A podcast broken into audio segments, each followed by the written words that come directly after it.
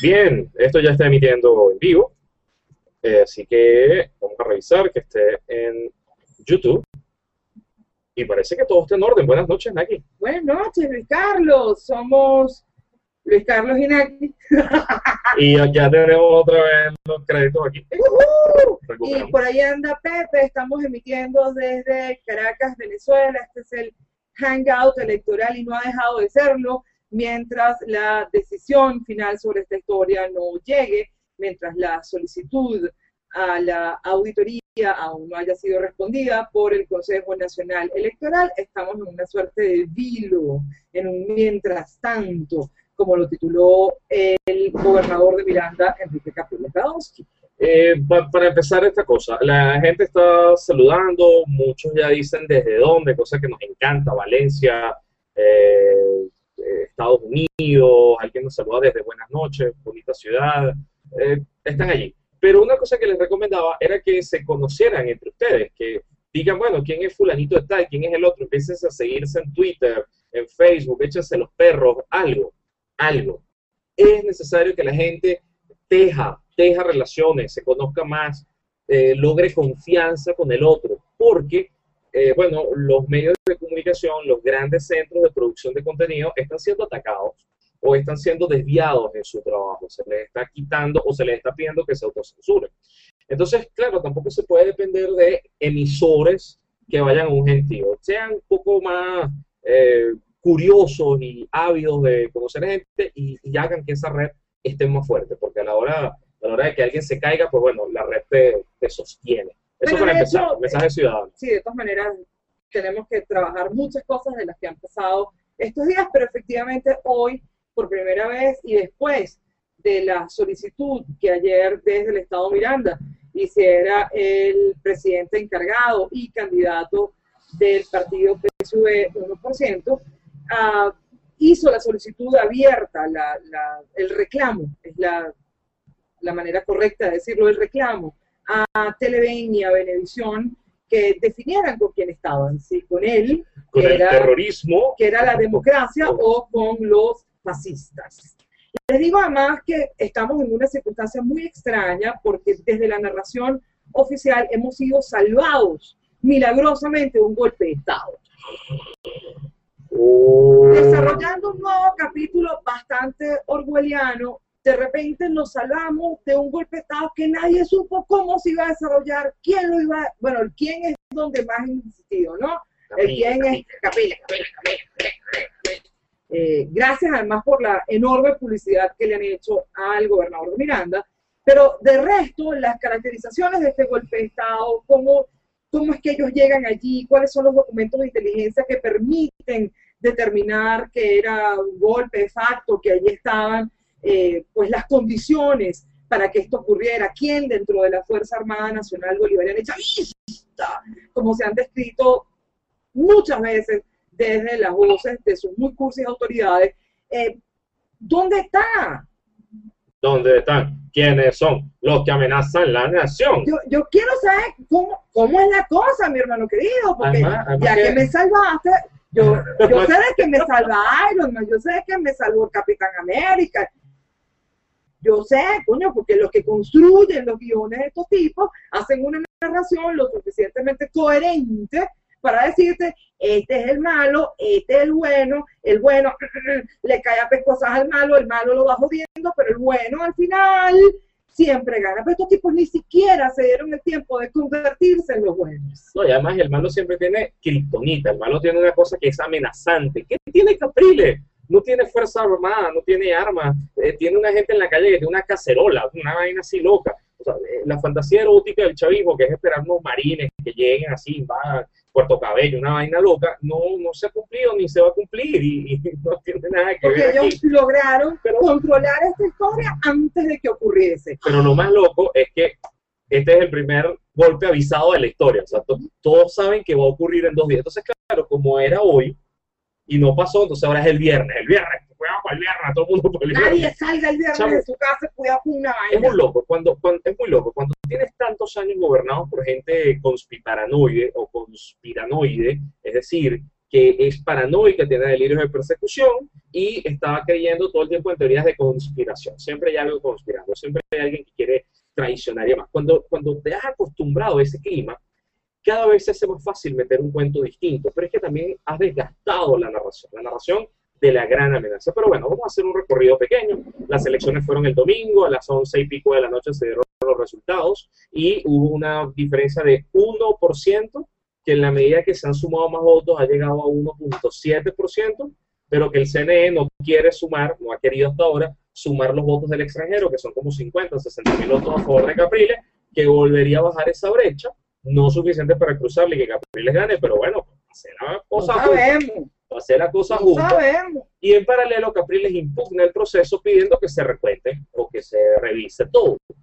¿Qué ocurre allí? Que hay dos cosas revisión del proceso, revisión de, de qué pasó allí, por qué pasó lo que pasó, y la impugnación o la, la digamos, los 3, las 3.000 denuncias de ilícitos electorales o de irregularidades. Son dos cosas distintas.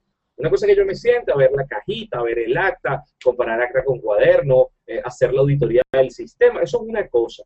Y mi opinión personal es que cuando revises cajitas y cuadernos de cosas, eso no va a cambiar resultados. ¿ok? Porque estamos hablando de unas actas que totalizan. Eso es lo que crees. Ese es personal, la ven aquí no. Este, ahí no habría mayor cambio, salvo que hubiese mesas fantasmas o alguna otra cosa rara, pero las, la, la, las denuncias por delitos sí son importantes. Si tú demuestras que en un centro electoral hubo un acompañante electoral que violó el secreto del voto, el CNE debería activar el mecanismo para volver a hacer la elección en esa mesa y tener los números reales. Ahora, no es una mesa, no es la de Mara, hay más de mil mesas con esas denuncias. Así es. Y hay muchas más mesas donde había un punto rojo a menos de 50 metros, menos de 200 metros del centro electoral. Eso también modifica eh, la intención de voto. O centros donde se permitió hacer campaña. O centros donde no se cerró a las 6 de la tarde porque estuvieron llamando gente por teléfono para que viniera a votar y cerró más tarde. Todo eso son causales para que el CNE repita la elección en ese centro. Y eso es lo que el comando de Capriles está tratando de llevar dos cosas en paralelo, reconteo de votos y tal. Pero lo que pasa recuento, es que el recuento, la forma correcta de decirlo es recuento. Lo que pasa con el recuento es que es más contundente.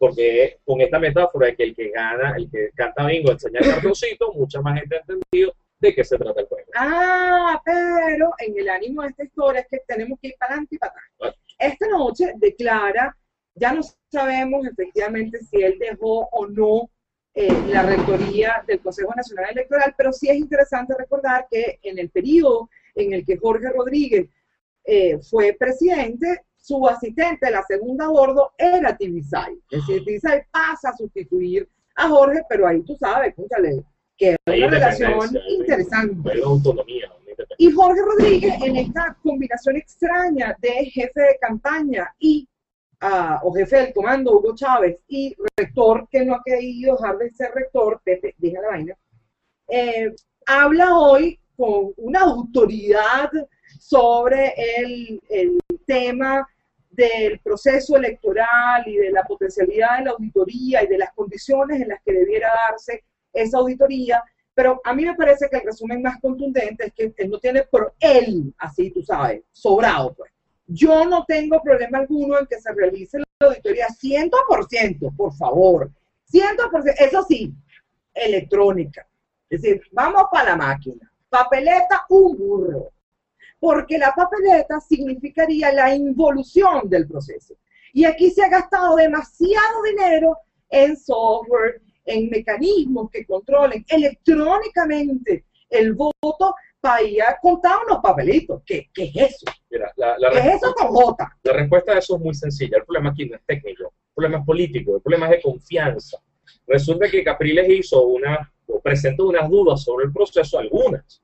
Y entonces Ernesto Villegas, el ministro de Comunicación y además jefe de propaganda y contrapropaganda del comando de Maduro, le ha respondido o le ha intentado responder una o dos cosas y Jorge Rodríguez le ha intentado responder.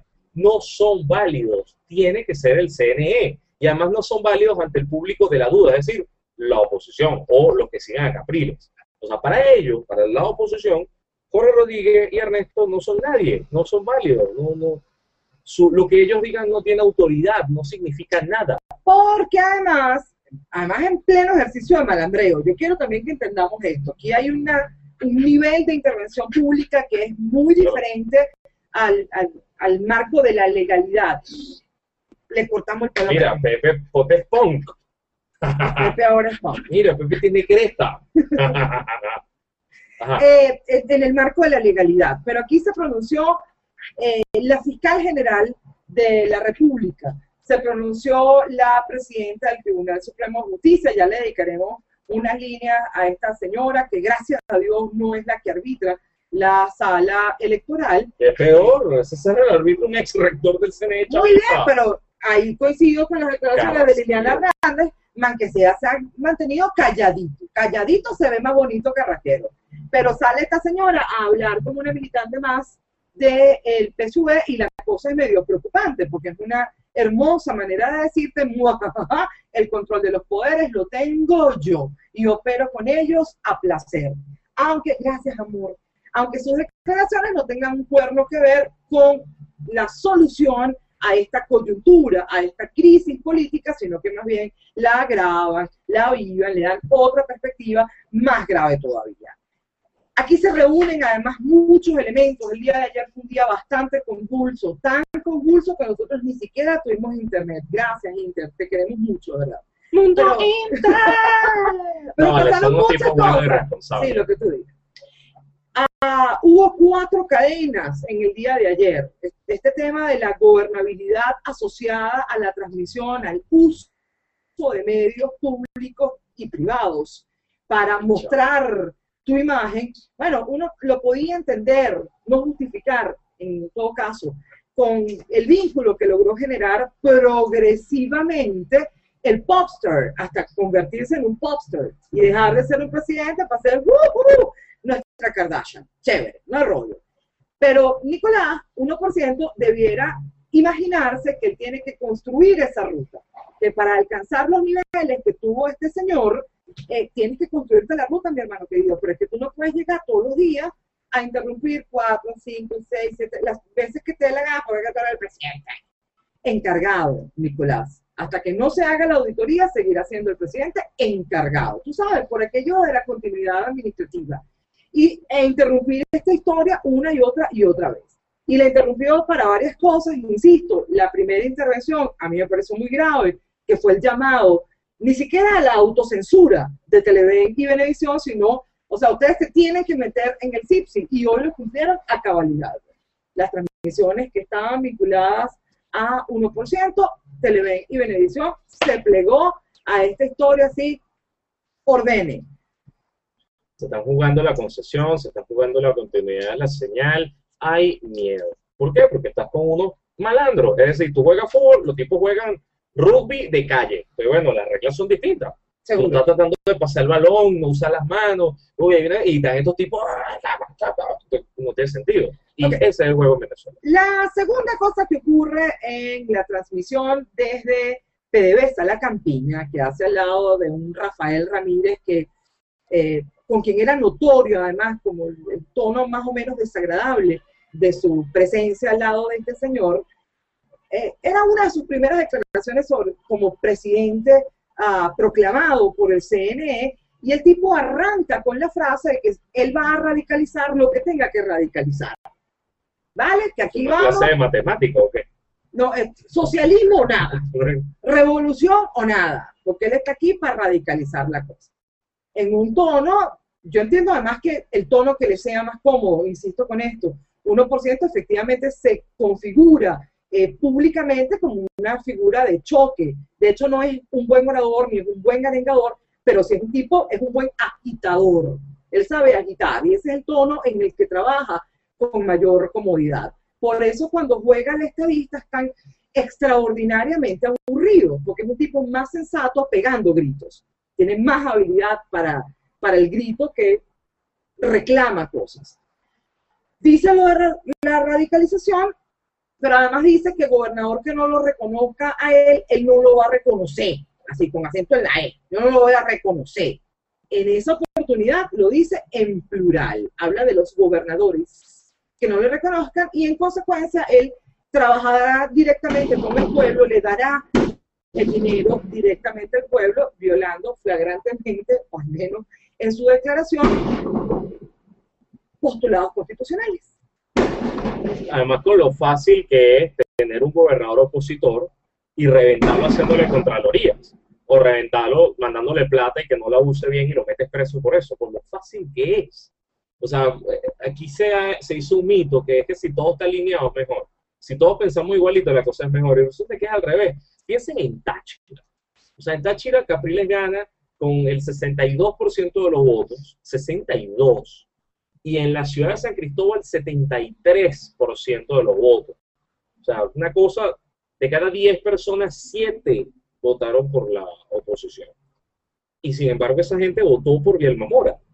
¿Qué ocurre? Vas a tener un gobernador que se va a tener que portar bien contigo, porque si no lo hace, le revienta la calle. O sea, le protestas, lo paralizas, le exiges. Entonces, yo creo que los ocho son los tipos más inteligentes del país, contraviniendo toda la cultura popular.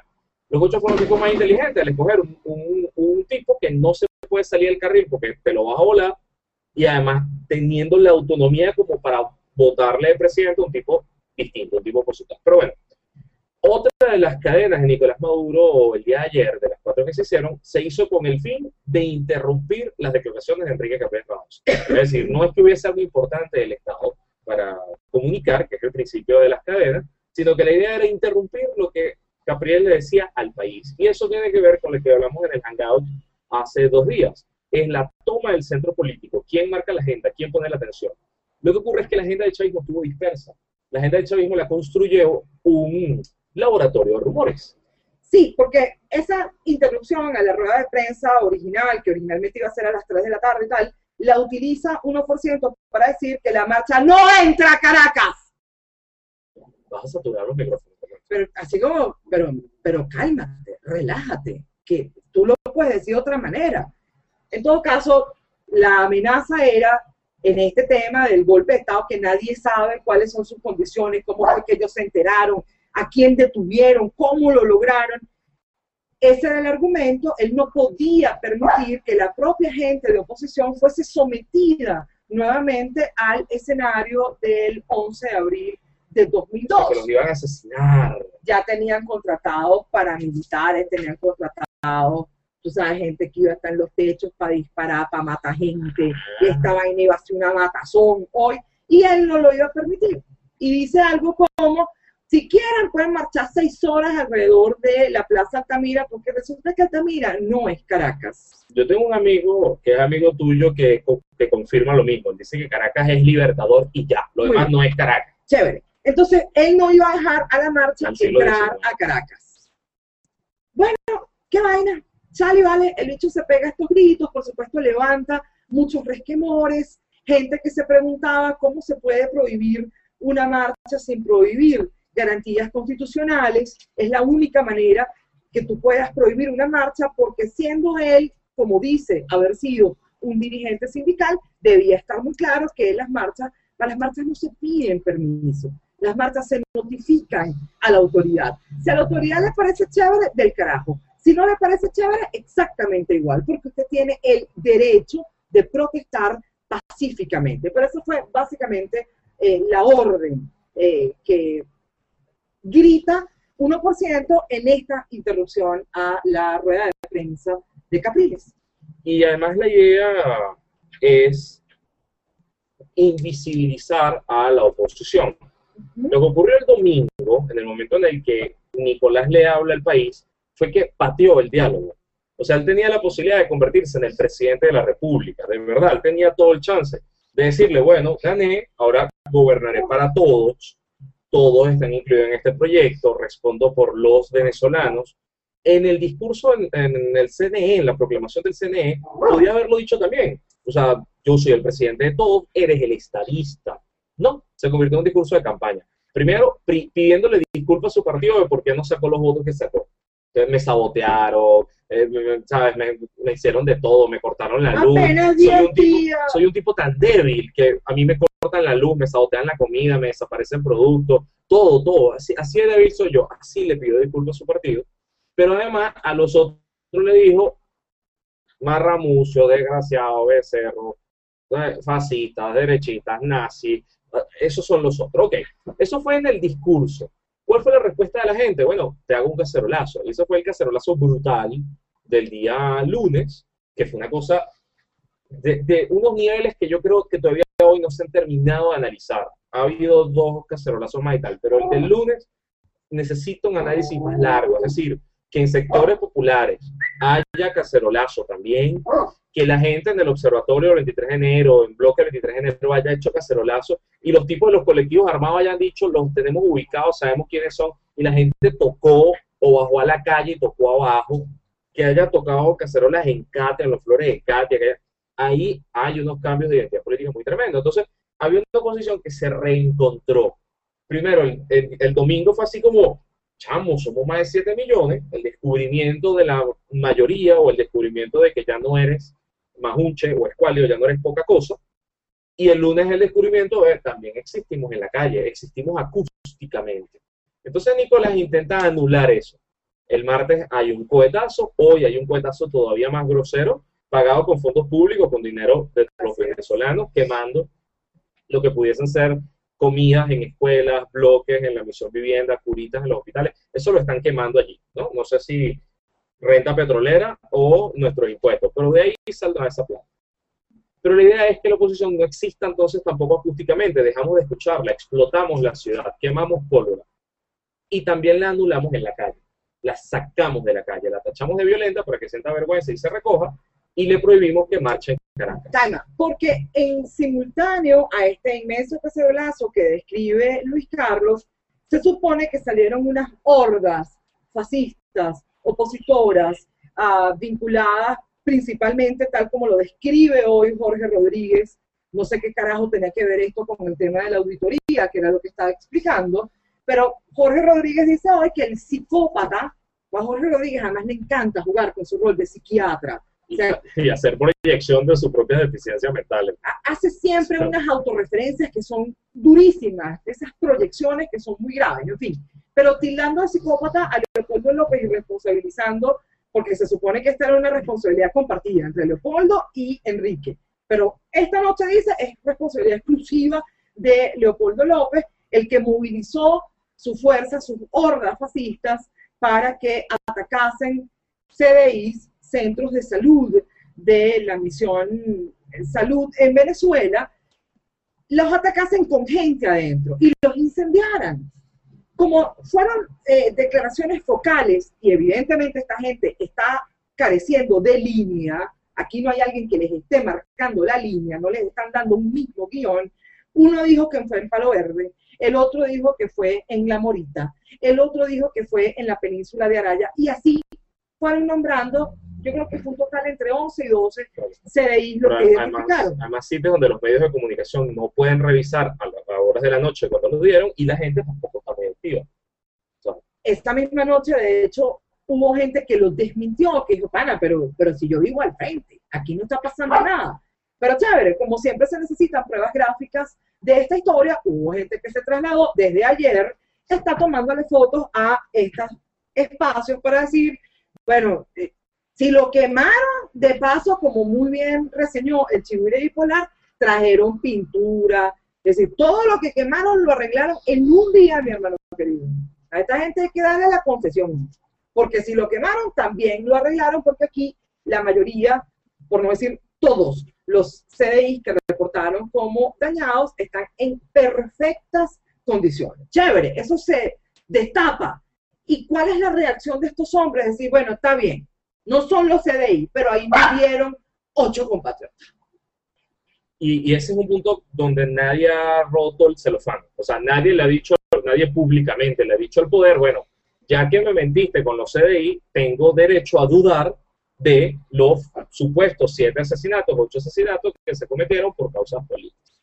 Retrocediendo un poco a lo del CDI, el presidente mintió, el ministro de Comunicación mintió, el vicepresidente mintió, el alto mando militar, la fiscal, los canales del Estado, todo el mundo mintió.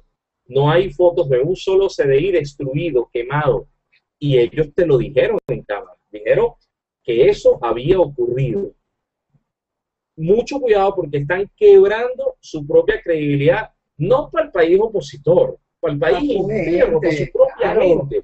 De hecho, hubo otro, hubo un ataque contra medios comunitarios. Entonces hablaron del medio fulanito en Táchira, creyendo que nadie en Táchira podía ir a tomar una foto y publicarlo, cosa que hicieron hoy. Y esa radio está intacta.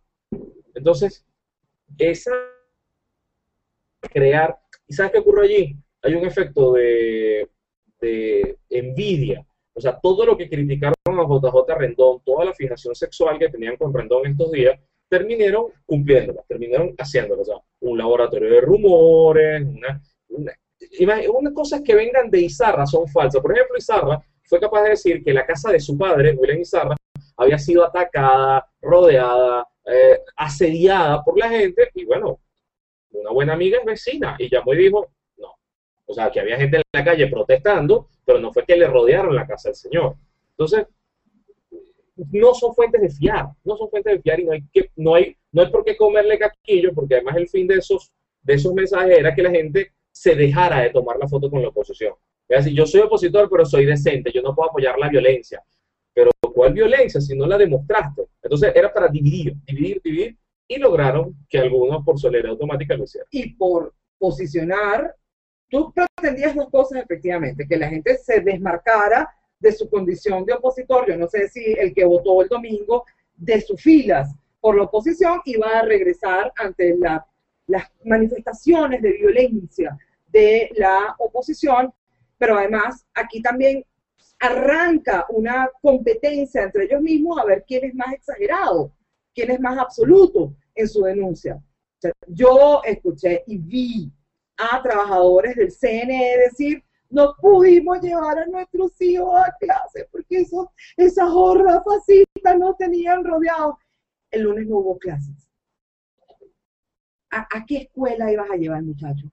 A menos que el niñito tuyo estuviese cuidando el material electoral o fuese parte del Plan República, era improbable que estuviese llevando a algún muchacho a alguna parte.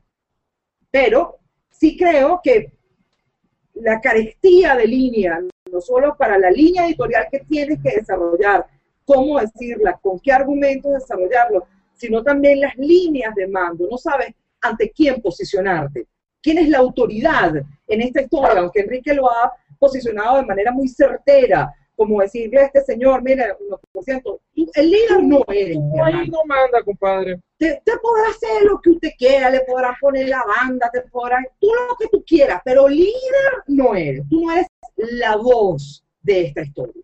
Tú no. ¿Quién es? No sé, pero tú no. Y eso está muy bien dicho.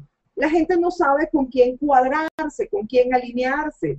Y las demostraciones espontáneas. A darle bolas. Las demostraciones espontáneas tienden a ser más graves todavía. Hoy, en horario supervisado, en VTV, una señora en el marco del velorio de una de estas víctimas que terminaron calificando como mártir, le dieron el título de mártir de la revolución, una de estas víctimas de las hordas y de la violencia de las hordas, decía, y cuidado Capriles, te me pones loco porque nosotros mismos vamos a salir a matarte a ti. Horario todo usuario, y con Atel aquí no ha pasado nada. Miren, vamos a hacer una cosa revisen literatura y demás. Lo mejor que tú puedes hacer por un mártir es darle justicia. Así es. O sea, efectivamente, hay un asesinato. Y el cuento que echa la comunidad es que llegaron unos tipos en una moto o en un camión, echaron unos tiros y se fueron. ¿Ok? Es un hecho gravísimo, grave, grave. Un asesinato es, como la vida es sagrada y un asesinato es como el delito más grande.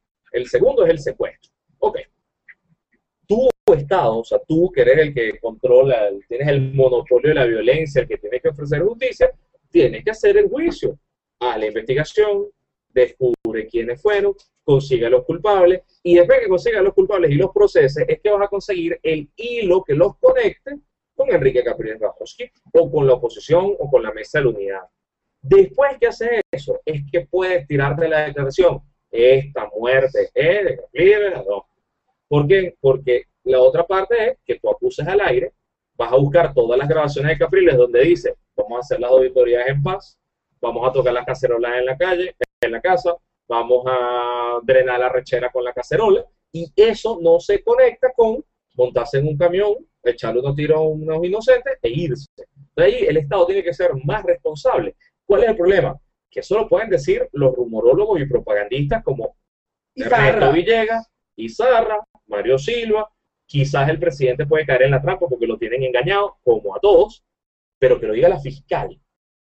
La fiscal de la República, la fiscal, pana. O sea, la fiscal es la que tiene que abrir procedimiento, hacer todo lo que yo les conté. Y después de que los tribunales, después que el Poder Judicial decida, es que vas a acusar a, los, a Capriles. O sea, ahí metieron la pata. Y por eso cosificas una muerte, la, la instrumentalizas políticamente, no le das justicia, la convierte en una bandera, y ese es un modo de, de irrespetar la muerte, el asesinato de una persona. Es decir, no lo hiciste. De un bojota de gente, LC. Porque resulta que terminando marzo, el ah, ministro de Relaciones Interiores y Justicia, Néstor Reverol, brinda en una rueda de prensa las lamentables cifras de asesinatos en Venezuela. 3.400 en tres meses. Si usted nos está viendo en Buenos Aires, en España, en París, en Estados Unidos, eh, donde nos esté viendo, la gente que nos ve de afuera, revisen las cifras de homicidios en su país. Luego revisen las de Palestina, las de Siria, las de Irak, revisen. 3.400 asesinatos en Venezuela, cifra oficial dada por Reverol. Dale justicia alguna, porque en esa muerte están las nuestras, o sea, nuestros primos, nuestros tíos, nuestros hermanos, están los venezolanos. Tienes que sumarle las que han ocurrido en el cierre de campaña de Nicolás Maduro. Hubo seis muertes muertes además que para las que no hubo ningún respeto del proceso, o sea, no fueron unos cadáveres levantados por la policía científica, sino que la gente fue, lo fue rodando. O sea, sácame esta vaina aquí que necesitamos seguir rumbeando. Un trago, una cosa. Y mucha gente, en la mayoría, las familiares de estas personas asesinadas, de los 3.400, que ya vamos lamentablemente sumando 4.000, gracias, se preguntan por qué estos siete muertos, por ser militantes del PSV, son más importantes que mi hijo, que mi hermano, que mi cuñado, que mi hermana. ¿Por qué? Es la militancia del PSV en las condiciones de una elección, además porque podremos imaginar, habida cuenta del resultado electoral, que muchos de los que ya han fallecido, tristemente, de los que ya han sido asesinados, también pudieron ser militantes del Partido Socialista Unido de Venezuela. De manera equitativa, porque el AMPA no diferencia. ¿Y, ¿Y por qué, Carrizo, estos son más valiosos? Porque a estos les rindes el carácter de mártir. Ah, porque estaban defendiendo un foco de la revolución, porque estaban ahí. Miren, yo vuelvo a insistir con esto. El asesor de historia de Nicolás es opositor. Búscate otro. Búscate otro. En la intervención que hace hoy, el tipo trata de acuñar en los eventos de lunes algo como la noche de los cristales rotos, algo. Y la ha titulado La noche de los cuchillos blancos.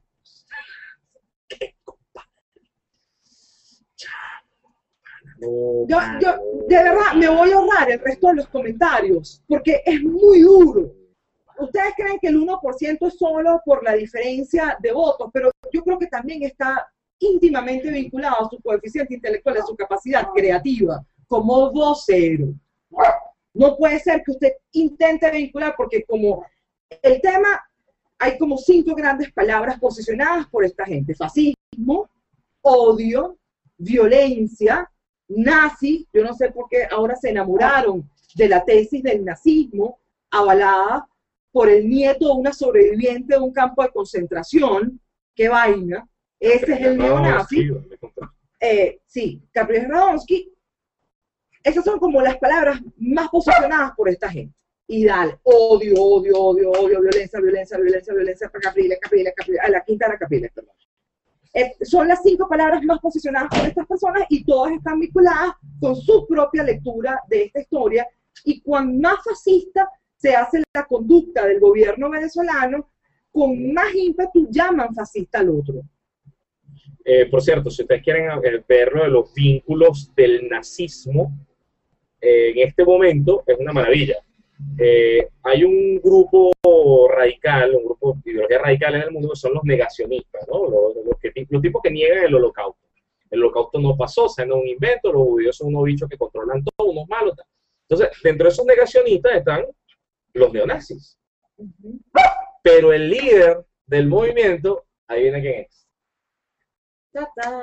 Ahmadinejad. Ahmadinejad, nuestro amigo de Irán, ha sido director de varias reuniones internacionales de gente que niega el holocausto. Ahmadinejad, nuestro compañero, el que le rindió ahí honores a Chávez, el que hace que nuestros militares sean sumisos y permitan que haya fábricas iraníes aquí y tratos con Irán y unos vuelos a Teherán.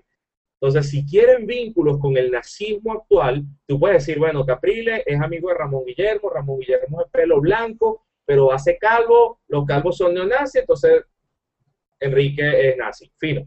Pero si lo sacas por el chavismo, imagínate ya, Son dos grados de separación, por otro lado son seis grados de separación, te lo dije. Pero bueno, gente, lo que queremos aquí es plantear otros modos de interpretación de este caos que está ocurriendo con unos márgenes de libertad que quizás otros espacios no tienen y esperemos cumplir. A mí me parece seguro, ya vamos a entrar a eso, pero es igual importante meter en el orden de este contexto la barbarie que ocurrió ayer en la Asamblea Nacional. Complementada además con una acción que ejecutaron hoy, pero lo de ayer fue muy grave. Ayer no solo hirieron al diputado William Dávila con un micrófono, sino que Diosdado Cabello le agarraron ocho puntos sobre la ceja. Además, saben que esta, esta área es muy sensible y suele brotar muchísima sangre. Eh, es agredido William Dávila, pero Diosdado Cabello, en el mejor ejercicio, como si él fuese tu papá, pues, ¿no? Bien malandra la cosa, decide en un acto de creatividad, así, porque así es la democracia, pues, el reconocimiento a las instituciones del Estado es la democracia. Y en un uso demócrata de su función como presidente, aunque en ninguno de los artículos que definen al presidente de la Asamblea Nacional de Venezuela le dan la potestad de decidir quién toma el derecho de palabra y quién no. Él organiza el debate. Él lo administra, él dice primero usted, después usted, después usted, pero él no tiene el derecho a decir, usted sí habla, usted no. Usted sí, usted no. Y el condicionante, la pregunta que prelaba la posibilidad de ejercer el derecho de palabra era si reconocías o no a Nicolás Maduro como tu presidente legítimo. Cuando poder legislativo y poder ejecutivo no tienen un coño que ver. Poderes distintos, autónomos uno del otro en las democracias Correcto. Pero el tipo declara malandramente, mientras yo sea presidente de esta mierda, aquí el que no reconozca a Nicolás Maduro no va a hablar, no va a hablar, porque, a mí me da la gana. En segunda instancia, el día de hoy, despidieron de su cargo a diputados de la oposición que presidían comisiones de trabajo en la Asamblea Nacional. Comisiones, las comisiones de trabajo tienen unos temas, ellos van discutiendo y hay unos directores. Esos son cargos que se, que, seamos, que, que la asamblea misma decide, se reparte en realidad. Y se reparten proporcionalmente a las fuerzas que están aquí reunidas. Pero el gobierno siempre se ha quedado con las que ellos consideran importantes. Por ejemplo, la de medios de comunicación es de Darío Viva. ¿no? Bueno, la, la, la, macolla de la Asamblea Nacional. Pero para la proporción que tienen ahorita son 60-40. Muy poco. A la, a la oposición le han dado eh, el repele. ¿no? Entonces la de, la de ciencia y tecnología, que no les importa a ellos, pero es sumamente importante para mí la de ambiente, la de cárceles y culto, que es una vaina rara, una comisión de cárceles y religión, plomo. Este, esa, ese, repele, ese repele se lo han dado a la oposición y hoy lo votaron. O sea, hoy la oposición no tiene ninguna dirección de comisión. Es decir, el Parlamento, que es el espacio donde quienes están ahí son escogidos por el pueblo para que los represente, uno de los pocos espacios de democracia representativa que nos quedan, en este momento está secuestrado por el partido de gobierno. Pero recuerden que el gobierno tiene más de 90 diputados, la oposición tiene unos 60 y poquitos, pero en realidad la representatividad es que la oposición representa al 52% del país, sumando la oposición más PPT, y el gobierno representa el 48% del. Todo eso queda en que está secuestrado en manos de Diosdado Cabello. Entonces, en este momento, que nos ve afuera tiene que entender que el poder se está pagando y dándose el vuelto. ¿Ok? Todos los poderes alineados, tribunales, ¿ok? la Asamblea Nacional, el Poder Ejecutivo en manos de una persona que fue nombrada, promulgada sin revisar los votos, el Poder Electoral respondiendo. es una cosa peor que lo que vivimos en los años de gobierno del presidente Chávez. Es como el carmonazo, vale, pero en cámara lenta. Sí, es muy grave. Yo creo que de las intervenciones más graves, evidentemente lo tuvo la vicepresidenta de la Asamblea, Bianca Kaut, que no sé, se tuvo que meter unas líneas de todo y algo así. Eh, estaba muy alterada para el momento de su intervención, pero colocó las dos frases clave que luego desarrollarían el resto de los parlamentarios, que era titular a los representantes de la oposición como fascistas y asesinos. De hecho, cada vez que se le negó el derecho a palabra a Ismael García, al resto de los parlamentarios que no pudieron intervenir por no reconocer a Nicolás Maduro y decir, sí, sí, sí, sí, sí ese es el presidente, ¿cómo no? Eh, las frases que gritaban los parlamentarios oficiales era siéntate y cállate fascista, siéntate y cállate asesino. no es grave, es gravísimo. Que también ha pasado en otros espacios hay gente de oposición protestando en la calle, o había, porque Capriela mandó a su casa a todo el mundo, y en la calle les gritaban asesinos. O sea, ustedes mataron a las siete supuestas personas que fueron asesinadas, a las siete personas que asesinaron, vamos a darlo como un hecho, porque lo, lo dijeron fuentes oficiales, aunque carezcan de credibilidad estos días. Pero también le pasó, por ejemplo, a los venezolanos que protestaron en la embajada argentina. O sea, hay venezolanos en Argentina que votaron, votaron mayoritariamente por Capriles, y la embajada decidió cerrar las puertas y no ofrecerle servicio. Es decir, los venezolanos afuera están sin servicios consulares, sin servicios de embajada. Y la embajada se buscó chavistas argentinos, que ya saben que son tan radicales como los opositores mayameros, para que le dijeran a estos tipos asesinos, fascistas, no sé qué, horda contra horda en calles argentinas.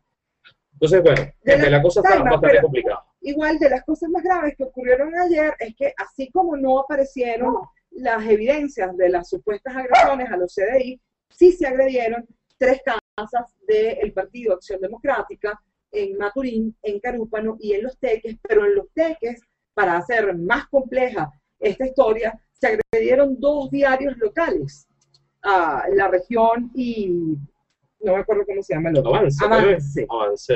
La región y Avance, pero además con fotografías, evidentemente, de los periodistas que estaban adentro, fotografías de cómo se iba desarrollando la agresión. Y hoy, para ponerle la guinda a la torta, el Consejo Legislativo del Estado Miranda decide decretar la ausencia absoluta de Enrique Capriles Radonsky, no reconocerle como gobernador o pedir, mejor dicho, que se retire como gobernador ante su ausencia absoluta. Estamos hablando que en Venezuela el finado presidente Chávez pasó casi cuatro meses fuera del cargo, cuatro meses en los que los venezolanos tuvimos que consolarnos con el mantra, Chávez mandó a decir, así se gobernó este país, porque Chávez mandó a decir hasta que se inventaron el recurso y la continuidad administrativa, entonces Nicolás comienza con su ensayo, pero él dice que su campaña fueron solo 10 días, pobrecito, pero se comienza con el ensayo, se sale de su administración de facto para entrar en la administración como encargado. El Consejo Legislativo de Miranda es mayoritariamente chavista. Porque quedó desde la época de Diosdado Cabello. Los consejos legislativos no han sido renovados en elecciones porque el CNE tiene tres años o más, ¿no? Tres, años retrasando esas elecciones. Entonces, esta gente que está cobrando, si no me equivoco, un salario cercano a 10 mil bolívares mensuales por no hacer nada, porque esos consejos no, no, no hacen nada, este, y ahí están vegetando. Bueno, joder, como hemos visto. Joder. Ok. Señores, hay muchos comentarios, los agradecemos. Vamos a ir viendo algunos, revisando algunos y tenemos otras cosas aquí en guion. Enrique Díaz dice: Hola muchachos, les quería preguntar cómo se escoge al rector del CNE, ya que me dijeron que se viene pronto. Por lo que entendí que es por la Asamblea Nacional que hace eso. Puedes revisar la Constitución Nacional y ahí dice que eh, los rectores del Consejo Nacional Electoral, el Contralor General de la República, el Poder Moral, el Defensor del Pueblo, la Fiscal, todo eso, se presenta por la Asamblea Nacional. La Asamblea Nacional se presenta por ternas, o sea, eh, grupos de personas que son postuladas, a las que se les, muestra además el currículum que han hecho, cuál es su, por qué pueden optar ese cargo y basado en méritos se entrega. En el periodo chavista, cuando digo el periodo chavista desde 2005 a 2010, cuando la oposición por imbécil se retiró de las elecciones, le dejó la asamblea del chavismo, el chavismo controló todo, en esa época los cargos se daban entonces por política, se le daba a gente afín al gobierno. De ahí para acá ha sido un desastre. En este momento cuatro rectoras son eh, chavistas y un rector es opositor independiente, ¿no? Una figura ahí bastante rara. Mm. Una figura bastante rara. Pero esa es la idea. A Tibisay ya se le va a vencer el periodo, por eso se la está jugando toda, pero sin problema ninguno. Y tiene que escoger a la nueva, a la nueva persona atrás de la terna. ¿Cómo puede gobernar Maduro si prácticamente se ha quedado sin piso político? Eh, puede gobernar, o al menos está haciendo el intento de gobernar con esta fantasía del el peso de un pueblo aguerrido y por supuesto con la amenaza latente de la Fuerza Armada Nacional Bolivariana. No es gratuito, por ejemplo, que el ministro de Relaciones Interiores y de Justicia haya aparecido de repente vestido militar.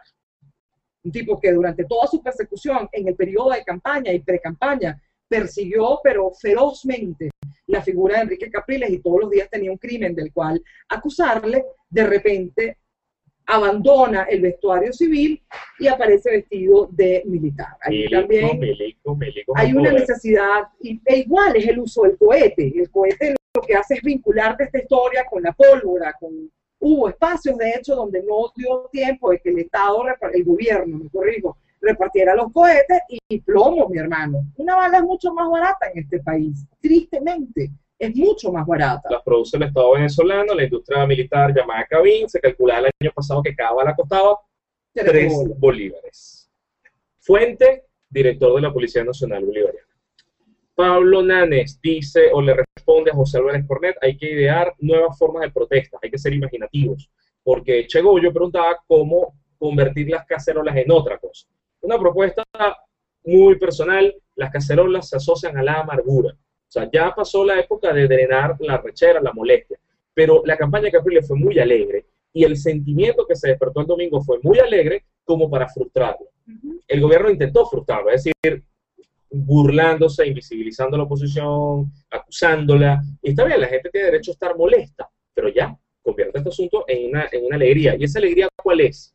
Tienes líder, tienes proyecto, ya no eres una minoría, asustaste al poder. O sea, ahí hay unas razones para reírse en la cara de unos tipos que están haciendo todo lo posible por preservar el poder y que nadie se imaginaba que se iban a desmigajar tan rápido.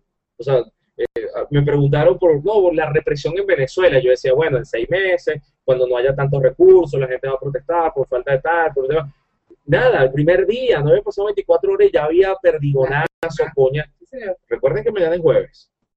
La policía está hasta aquí de que los estén explotando porque el gobierno los tiene eh, cubriendo turnos sin descanso, sin vacaciones. Están haciendo turnos 12-12, no 12 por 24 en algunos casos. Están hasta aquí. O sea, no van a tolerar dos chapinillazos y perdigones. Así que mucho cuidado en retener a la autoridad. También son unos tipos explotados. Muchos de ellos votaron por Capriles, pero los tienen ahora amarrados. Hay persecución dentro de los entes públicos para ver ahora quién es el, chavi- el opositor traidor. Entonces, eh, la cosa está bastante tensa. Usted relájese, ríase de estos panas. Y el viernes, que va a ser un día amargo, porque van a nombrar a Maduro presidente, en vez de seguirle el juego, ¿por qué la gente no se echa unos palos? ¿Por qué la gente no hace parrilla? ¿Por qué la gente no pone música, baila, le muestra al al chavista vecino, a ver, que puede disfrutar, que su vida es más densa, que lo político no secuestra la vida de la gente? Muy personal, la opinión. Eloni, saluda desde Puerto Ordaz. Eh, nuestra Andrea, de, de Prepárate. Andreina Andrea saluda desde Lice Country Club. Eh, No los Country Club, Andreina, ah, por más panas, favor. tengo más panas en. Enrique. Estaba hablando con mi novia, dice Enrique Díaz, para escribir un artículo de periodismo ciudadano. Quería pedirles que fomentaran un poco eso para hacer contra la propaganda, no prestarse a rumores. Continúa. Sí, Enrique, es una tragedia griega. Es decir, cuando tienes a los medios del Estado secuestrados por esta tesis, efectivamente necesitas de nuevos medios, necesitas construir tus propias, propias redes y darle legitimidad a la información que quieres divulgar o a la información que te interesa divulgar. Una de las grandes ventajas que tenemos los ciudadanos es que no competimos por tubazos. Mucha gente lamentablemente mete la pata en Twitter, en Facebook, porque quiere decirlo primero. Yo lo leí primero, entonces yo lo retuiteo primero. Ahí hay actitudes que se pueden corregir. Hay un buen artículo de Luis Carlos, eh, perdón por la cuña, a la casa, pero hay un buen artículo la- de Luis Carlos La en- cuña de los votos también, a que la gente vote. eh, hay un artículo de Luis Carlos en Pro Da Vinci que habla justamente de ese tema. ¿Qué se puede hacer y cómo Carrizo comienzas tú a darle cuerpo al asunto de tus propias redes que te permitan legitimar los contenidos que quieres desarrollar, no necesariamente para estar alineado con el momento político o el momento informativo que se está desarrollando, pero sí con ideas, materias que te interesa darle volumen, contribuir a ellas. Jessica Soto dice, Naki pero lindo. Fui, fui. Y Sí. saludos también a, a Jessica. Kira Aguilar nos está viendo desde Japón. ¿Qué pensarán de nosotros? No tenemos que inventarnos. No, ya sabemos qué piensa Kira de Japón. Se va a sonrojar en Porque tres, Kira- dos, uno. Naki sonrojada. Lenguaras Laura Vidal, buenas noches de París. Eduardo. Matute desde Costa Rica. Javier Ávila desde Ciudad Guayana, Punto Fijo. Carolina del Sur. Eh, aquí preguntan que si hacemos un Twitter dentro de YouTube. Este no le paso para decir que el nombre de Twitter lo inventamos nosotros. ¿verdad? No, no importa. Eh, Mm. Cristal, la hermosa Cristal Palacios está allí. Gabriel. Castro. eh, Gabriel Castro, hoy me tocó pasar por Petare cuando Cacerolazo y me sorprendió escuchar que le daban duro a las cacerolas. Y vamos, y Petare lo ganó Capriles, lo ganó así, dale. Sí, lo Yo ganó soy- por revolcón. ¿ah? Yo soy animador 2D, 3D, mi Twitter es edcalen, a la orden a la comunidad, ¿ves? O sea, hace falta. ¿Sabes ¿Sabes para qué es útil la animación 2D, 3D? Hay cosas que necesitan ser contadas eh, de manera infográfica. O sea, que tal vez algo como esto, o decir cifras a lo loco, se pierde. Y un animador puede hacer activismo de muchas maneras, haciendo presentaciones que le explican a la gente mejor muchísimas cosas. Así que es bueno tener el pan a la mano. Luis Miguel preguntó una cosa importante, ¿qué pasa si a Capriles se le agotan las instancias legales? No es que no haya querido responderlo Luis Miguel, es que no es el momento para responderlo. Efectivamente, tienes aún la capacidad de hacer presión. Los periodistas internacionales no se han ido, Luis Miguel, eso tiene un sentido, un sentido que también genera tensión a la propia legitimidad de un gobierno que comienza herido, que se está además como diría acá, autosuicidando. Cuando la primera intervención de Nicolás Maduro es para decir que él va a radicalizar lo que tenga que radicalizar, coño, pana, o sea, usted mismo está agarrando los cuchillos largos, que no de noche, y se los está clavando así, ta, ta, ta. Eh, porque puede que te aplauda tu corta audiencia en un saloncito allí en PDVSA, pero trata de explicarle eso a la doña, ya que les gusta tanto y son tan sentidas sus, sus temas con la pobreza, trata de explicarle eso a una doña. Trata de explicarle que tu radicalización en la experiencia de otros países supone un bloqueo económico, supone que ya no lo necesitamos, es decir, estamos lo suficientemente jodidos para que venga alguien a jodernos. ¿no? Caribe es un bloqueo económico, te cuento. Esta crisis política ha hecho que el nuevo mecanismo económico, tú sabes, para la tranza de esos dólares en volúmenes más grandes, más grandes, no se haya desarrollado. No ha habido una nueva subasta. Y no ha habido una nueva subasta. ¿Quién coño lo va a hacer en estas condiciones? No lo va a hacer nadie. Pero igual siguen escaseando productos. Aquí hay un trancazo de cosas que no se resuelven, sino que se aceleran, cuya crisis política termina acelerando tu crisis económica. Y eso sí es verdad que ponen a que... El, el tema más curioso de esta historia, mucha gente lo ha repetido además, ¿sabes? Jamás prohibió una marcha, por ejemplo. Siempre te daba argumentos, siempre te daba cosas, era un tipo con la suficiente habilidad política para decir, ¿qué quieres tú? Que yo cuento los votos. Bueno, vamos, vamos a acotarlo. Recuerden al Chávez de 2009 o 10. O sea, los estudiantes fueron a la calle contra la ley, la ley de universidades. Todo el chavismo, todo el chavismo, que quede claro, todo el chavismo decía que la ley de universidades iba porque tenía que ir, porque era la ley más perfecta del mundo, la que más se había discutido, la mejor, y Chávez la retiró. No estamos reconociendo bondades, estamos explicándole a Nicolás Maduro y a la gente que cree en Nicolás Maduro que perdieron a una persona con otro sentido político, con una capacidad de leer el momento distinta. Chávez echó para atrás su ley de universidad y se acabó. Echó para atrás la ley Sapo, aunque en este momento esté en aplicación. O sea, en este momento están persiguiendo a quien piense distinto, van a, van a amonestarlos, a votarlos en instituciones públicas, como ya amenazaron hoy, o incluso a damnificados que desde los refugios toquen cacerolas. Estamos hablando de la gente más pobre del país, los que menos tienen, porque ni siquiera casa tienen. A los, los que tienen que estar ahí mantenidos por el Estado, porque el Estado no les ha dado vivienda desde 2010. Si esa gente cacerolea, la sacan del refugio y la botan. O sea, eh, digamos, cuando hablan de fascismo, es un espejo. ¿Ok? Eso, ahí es donde hay que poner los temas de agenda. ¿Quieren ser primos ciudadanos? Acompañen a la gente oprimida, a la gente perseguida. Ahí hay una línea maravillosa. Marta Beatriz nos saluda desde la República Bananera de Venezuela, es decir, estás aquí. Y, no vale, ¿sí? ¿Estás aquí en Venezuela? Hola Pepsi Cola desde la República Bananera de Venezuela. Marta, pero avisa. Ay, sancocho, yo tengo una costilla congelada, hacemos una sopa, una cosa. Son Chuan Chu dice, hola a todos. Creo que el cacerolazo ha perdido su efecto y ha sido muy desgastado.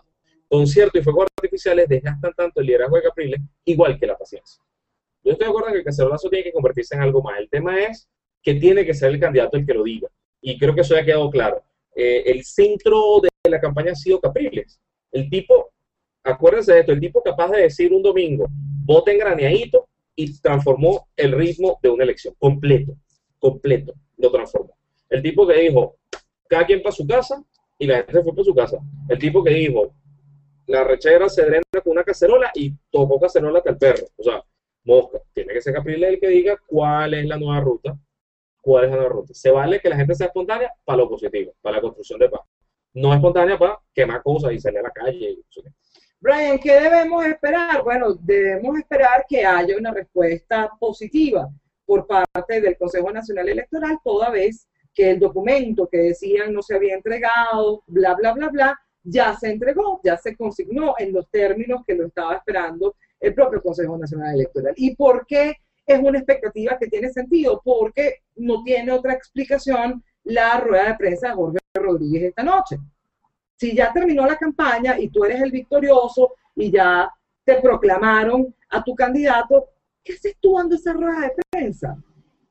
Es primero la admisión de que tu candidato no está en capacidad de responder esta historia. Eso es más que obvio, más que obvio.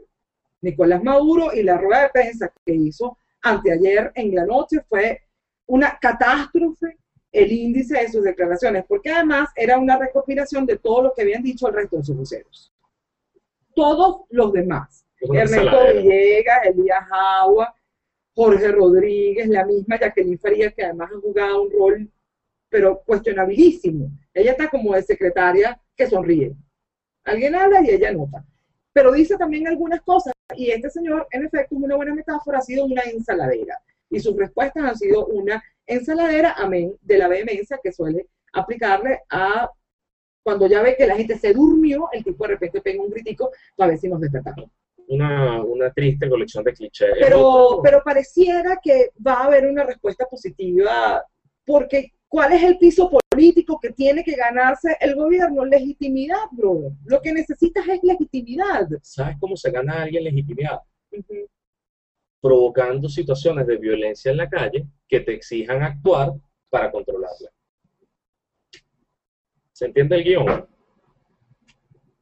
La violencia en calle hace que la gente se sienta atacada también y le exija al Estado que cumpla su rol, que es lo que tiene que hacer, y es ahí donde sale Super Nicolás a controlarlo.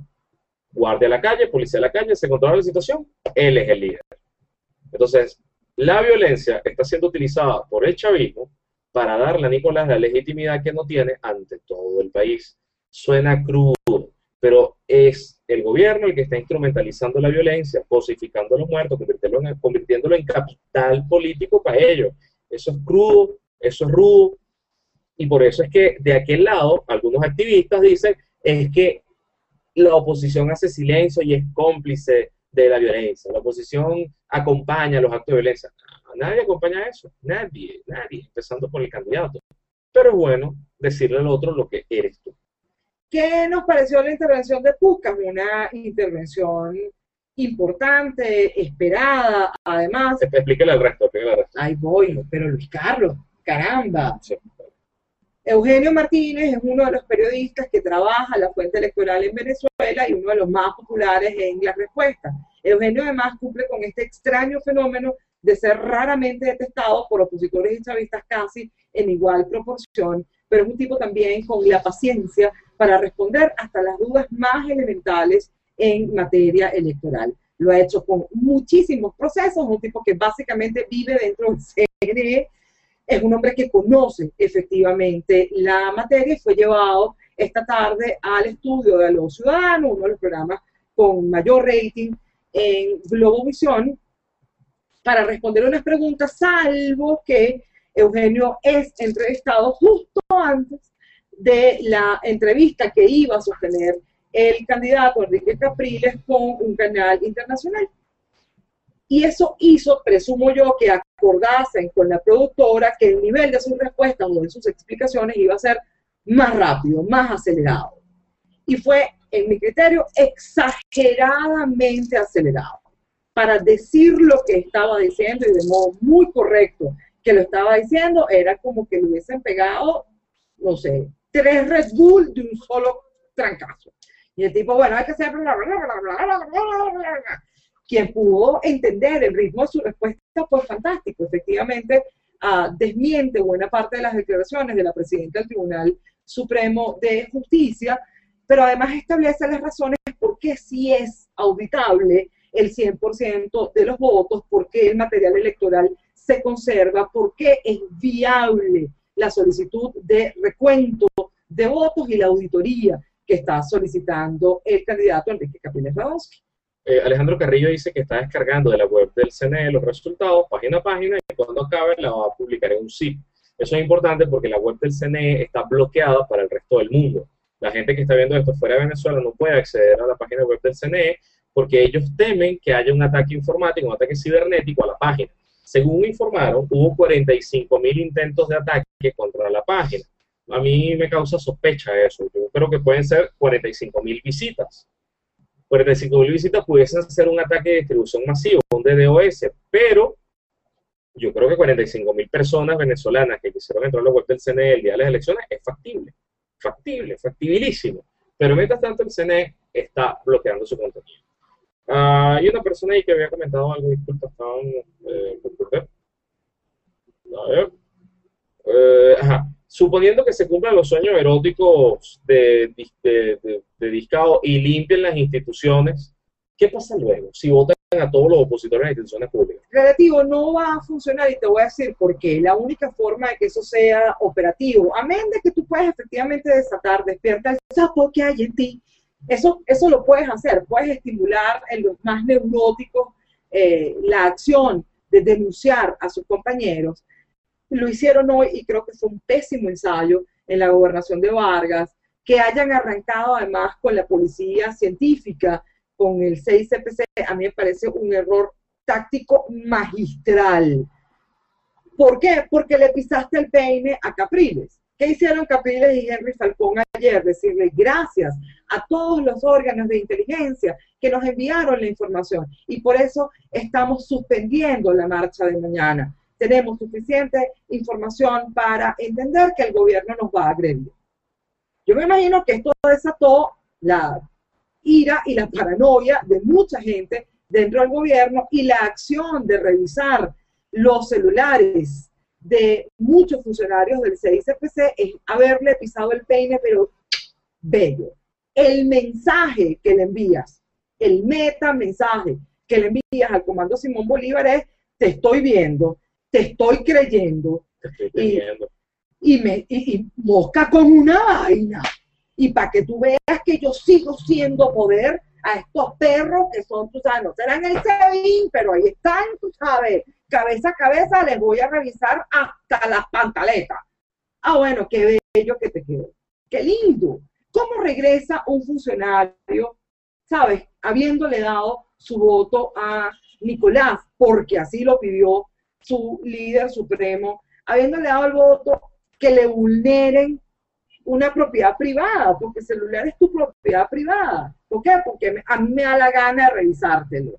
Y ves lo de la asamblea y ves que se decretan como mártires solo siete muertos cuando ya llevamos cuatro mil en 2013. Ahí hay una suma de errores que son demasiado seguiditos unos con otros. Pero además tienes una inmensa limitación administrativa. La única forma de que eso fuese operativo es que les vulneres sus derechos laborales. Pero calcula por un tema de proporcionalidad. Digamos que no tiene que ser 50-50, supongamos que es 70-30, que tú te vas a deshacer del 30% de los funcionarios o empleados públicos y ¿cómo los vas a sacar? Como sacaste a la gente de PDVSA, para afuera, a la calle, tú la tienes que pagar a esa gente. Si no, incendias al país más de lo que ya lo tienes encendido. Y efectivamente esta gente está buscando un mecherito, a ver dónde es que prende la cosa pero en el marco de su pugnacidad, igual Enrique Capriles ha demostrado la solicitud con la mayor sensatez posible. Paz, mientras esta gente habla de odio, de fascismo, de nazis, de violencia, este tipo la palabra que más repite es paz.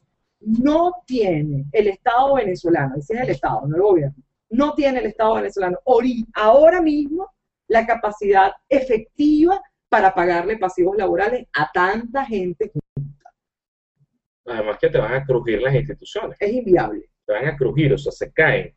No porque la oposición sea los que más trabajan y los talentosos, es que no, no son, son recursos humanos formados que, que no se van a sostener. Y además creas potenciales fugas de información, porque si a mí me votan de un sitio por causa política, agarro tres carpetas y me las llevo. Y las muestras de corrupción de la me las llevo, las filtro, las paso. es mucha debilidad por el poder. Eh, Enrique, no, Gustavo Tobar pregunta si Capriles llevó al CNE la petición de revisión y corteo. Lo hizo el lunes, lo hizo el martes, lo hizo el lunes.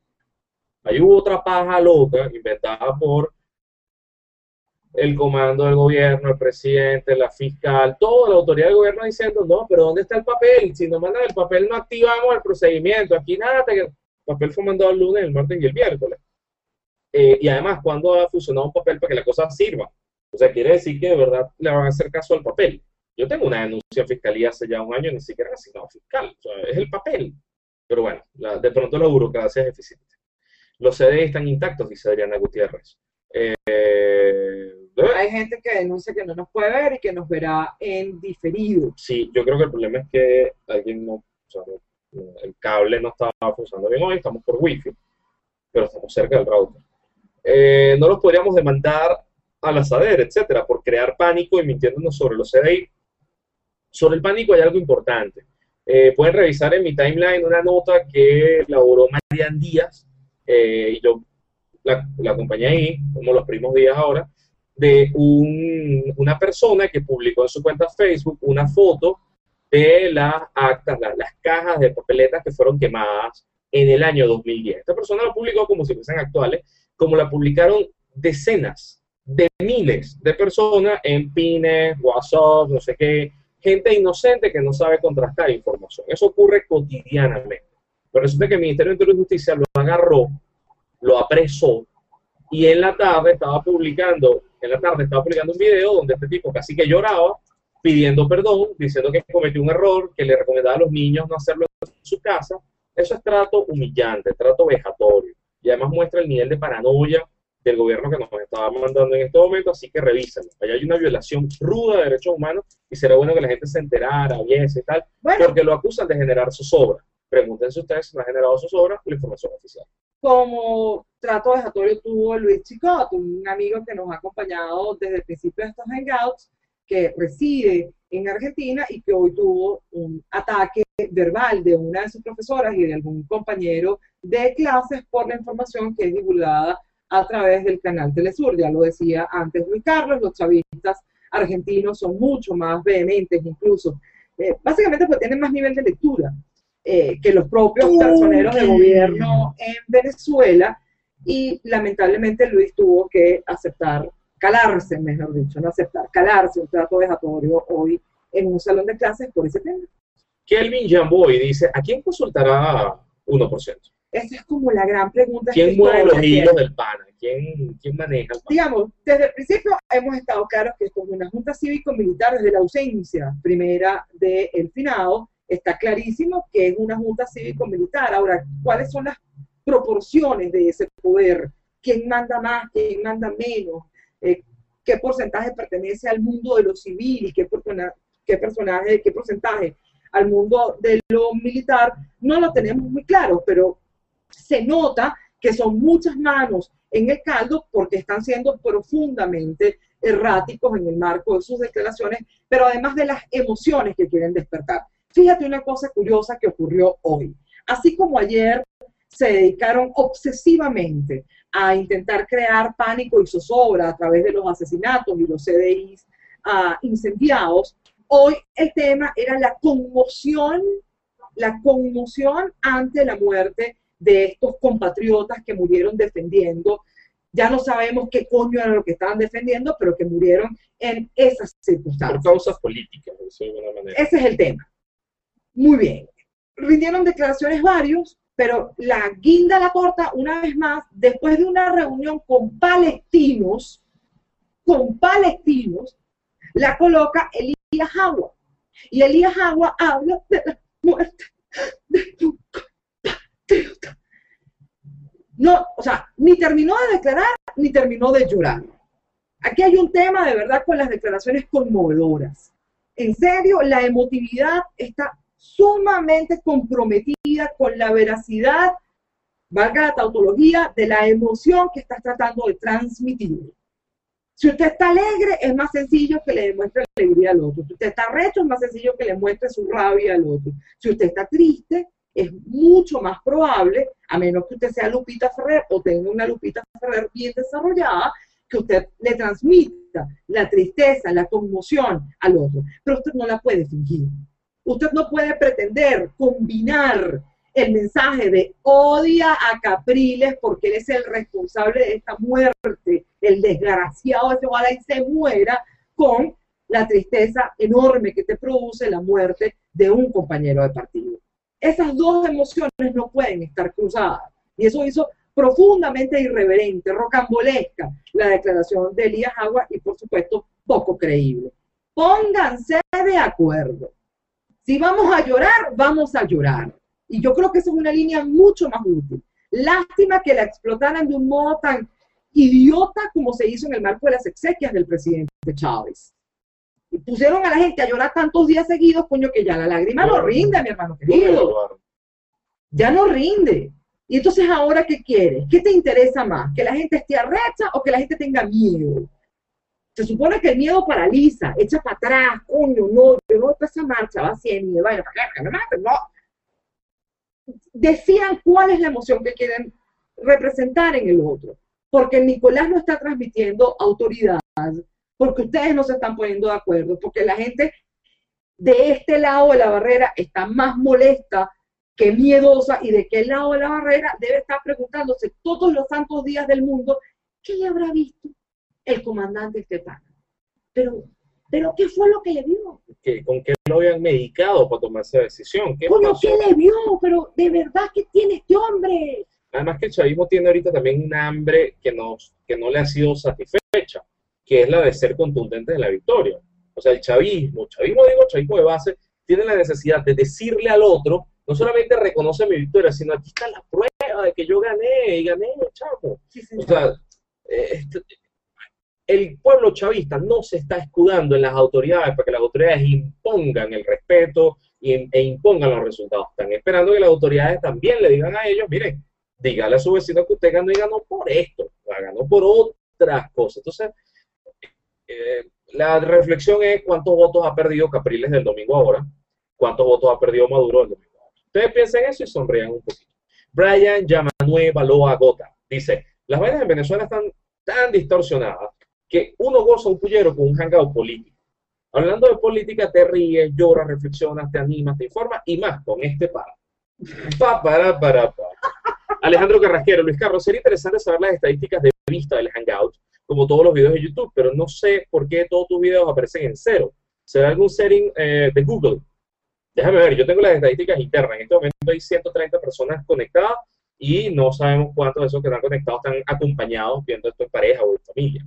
Eh, pero las estadísticas deben estar ahí, yo de hecho las tengo. Eh, el próximo alcalde de Iribarren es Andrés Méndez. Andrés Méndez, próximo alcalde de Barranquisimeto, de Iribarren, dice qué pena con esa gente. Es verdad. Guillermo Astudillo, Diosdado tiene razón. ¿Cómo se nota que murió el gran domador de locuras del circo gubernamental? Y hoy gobiernan los enanos del circo. Sí. ¿Qué sabes que ese es un problema? O sea, tú tenías a Chávez. Entonces tú estabas al lado de Chávez, tú eras el llaverito de Chávez, seas agua, maduro, el que sea, un llaverito. Un llavero, un llavero. Chavo, se murió Chávez, para O sea, aunque la música que pongan a cada rato sea vivirá para siempre, vivirá con los ángeles, estará con nosotros, de pinga. En algún momento la etapa de negación se va a acabar. El presidente Chávez falleció, falleció, además en, un, en un asunto muy lamentable, el cáncer es una enfermedad terrible, el presidente murió, pero el chavismo no lo deja descansar. ¿Qué pasa? Que ni siquiera cuando Maduro gana se lo cree. O sea, es un pedo de, bueno, yo estoy aquí porque el comandante, porque tengo una misión, porque... O sea, sigue con el comandante, sigue queriendo ser un llavero cuando se quita Chávez y le ves la verdadera estatura a estos panes, no el guajolote, cuando ves la, la, estatura, el liderazgo, la estatura política. claro, la estatura política, te das cuenta que son los enanos del circo. O sea, que ni siquiera los frikis, ni siquiera los leones. Ahí hay un problema muy grave, por eso la vocería está tan caotizada. Jorge Arreaza no es un vocero, Jorge Arreaza duerme. Tiene a Jorge Rodríguez, que es el malo. O sea, el tipo, además, he descubierto que Rodríguez es como sexy para cierto sector del chavismo, de piña, porque es malandro, pero pon esa carita, pero te vas a sorprender. O sea, si a mí Iribar me parece simpático, imagínate lo que puede pasar. Eh, tienes a Rodríguez siendo el policía malo, tienes a Diosdado siendo el malandro, o sea, el bueno, el malo, el feo y el horrible. Tienes a Maduro ahí, ahí, tienes a Jagua siendo un tipo triste. No, no, Jagua no puede traer a un tipo triste. Demasiado te diste cuenta que la, rueda de prensa con Ernesto, Ernesto Villegas hizo una rueda de prensa tan triste que tuvo que transmitirla hoy a las 7 de la mañana en cadena en cadena para que alguien la viera. para que alguien la viera, porque el, día anterior la había visto, la gente estaba viendo a Capriles en CNN, además una entrevista pésima, pésima. El entrevistador era un imbécil y Capriles le dio algo que no quería dejarlo al pana, entonces, una cosa terrible. Pero Fernando del Rincón. Este Fernando del Rincón, que también fue mejor cuando lloró en Japón. Ok, salió sí, Pero la rueda de prensa de Villegas la hace al lado de Jagua, que no habló. Jagua estuvo como echado, con el flujo hacia arriba, con, el flujo que le queda más grande. Entonces, no, te Todos los flujos le quedan grandes. y el bicho voltea y le decía, no, no, que responda a él, que responda a él. Entonces, por eso hoy fue que quería algo de protagonismo y tuvo que, bueno, llorar o fingir llorar. eso es muy mal. JM Pulido habla, los números que han agregado luego al primer boletín favorecen a 1% en una relación 70-30. Estos números son de lugares remotos, Apures, Amazonas, etcétera.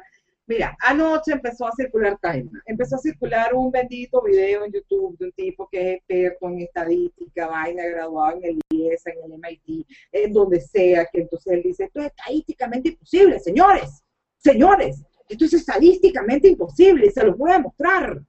Si toda la proporción de votos fue 52-48, ¿cómo es posible, señores? Que con ese último 2%, señores, ocurriese esto del 70-30, del 69-21, como sea que lo hayan distribuido. El tema de la proporcionalidad, efectivamente, está, es decir, la proporcionalidad no tiene por qué ser continua al propio proceso de lo que se había recabado. Y el argumento que estás dando, que presentas, es efectivamente el que mejor lo podría explicar.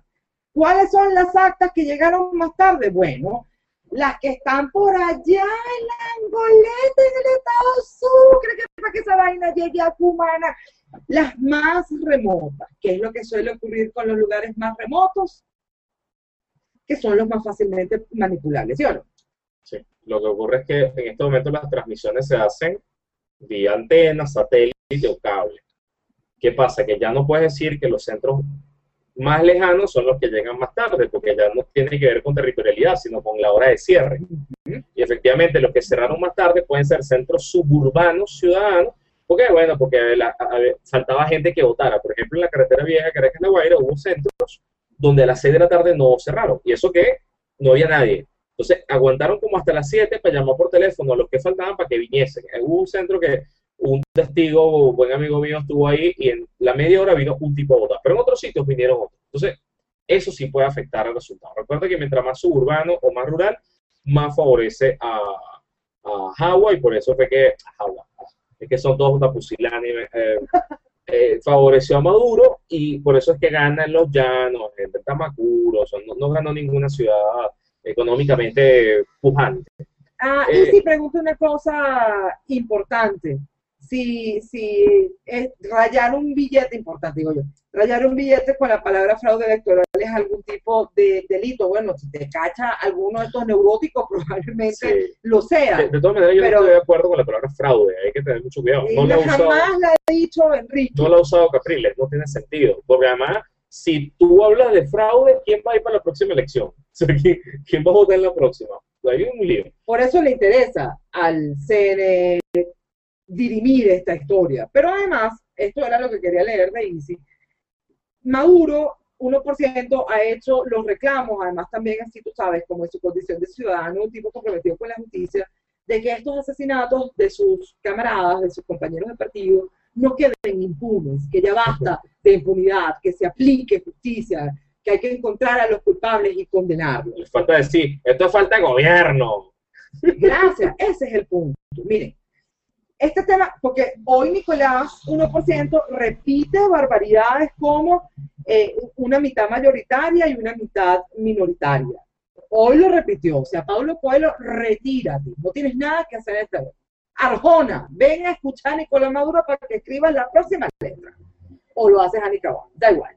Pero este hombre pretende actuar como si fuese efectivamente, como si él también pudiese ser juez. Como lo ha hecho Tibisay, así, burda boleta. Poder electoral es la cosa más maravillosa que ha parido la tierra.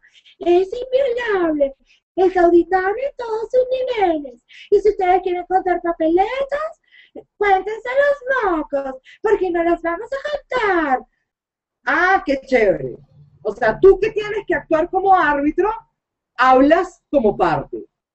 Si es verdad que somos dos mitades, al menos en términos electorales, básicamente iguales, somos dos toleticos, una mitad no le puede hablar a la otra mitad como si fuese efectivamente igual. Porque lo único que hace más poderosa a la mitad que apoya a 1% es que tiene nada más y nada menos que el poder, las armas, todas las instituciones el dinero. y el dinero. El sistema de medios públicos. Esta mitad tenemos votos. votos. Votos. ¿Cómo? No votos. Eso lo tiene Diego Barria, el resto no. Pero, ¿cómo coño quieres tú que no peleemos, que no pataleemos, que no nos pongamos bravos por lo que nos representa? Que son los votos. Por supuesto que quiero que me los cuentes todos. Y allí Enrique Capriles Radonsky ha cumplido con su palabra. Porque el tipo dijo, aquí vamos a contar hasta el último voto. Por eso el reclamo es por el 100%, por una auditoría del 100%. Insisto, creo que la cosa avanza porque si no, no hay justificación. Para la rueda de prensa de Jorge Rodríguez, me preocupa que el contenido más desarrollado por Jorge Rodríguez haya sido que no puede intervenir el papel en esta historia, no puede intervenir la papeleta o los cuadernos electorales porque son una suerte de involución. El argumento que más sostuvo y que además fue explicado por Eugenio Martínez en internet, en Twitter, arroba Puskas, como jugador de fútbol, es que, tú sabes, la huellita digital es la única que hace que la máquina se prenda, entonces eso es inviolable. Y Eugenio Martínez explica con mucha claridad que hace imposible que usted vuelva a activar la máquina en esa mesa, en ese centro de votación, pero no se lo impide en otra mesa.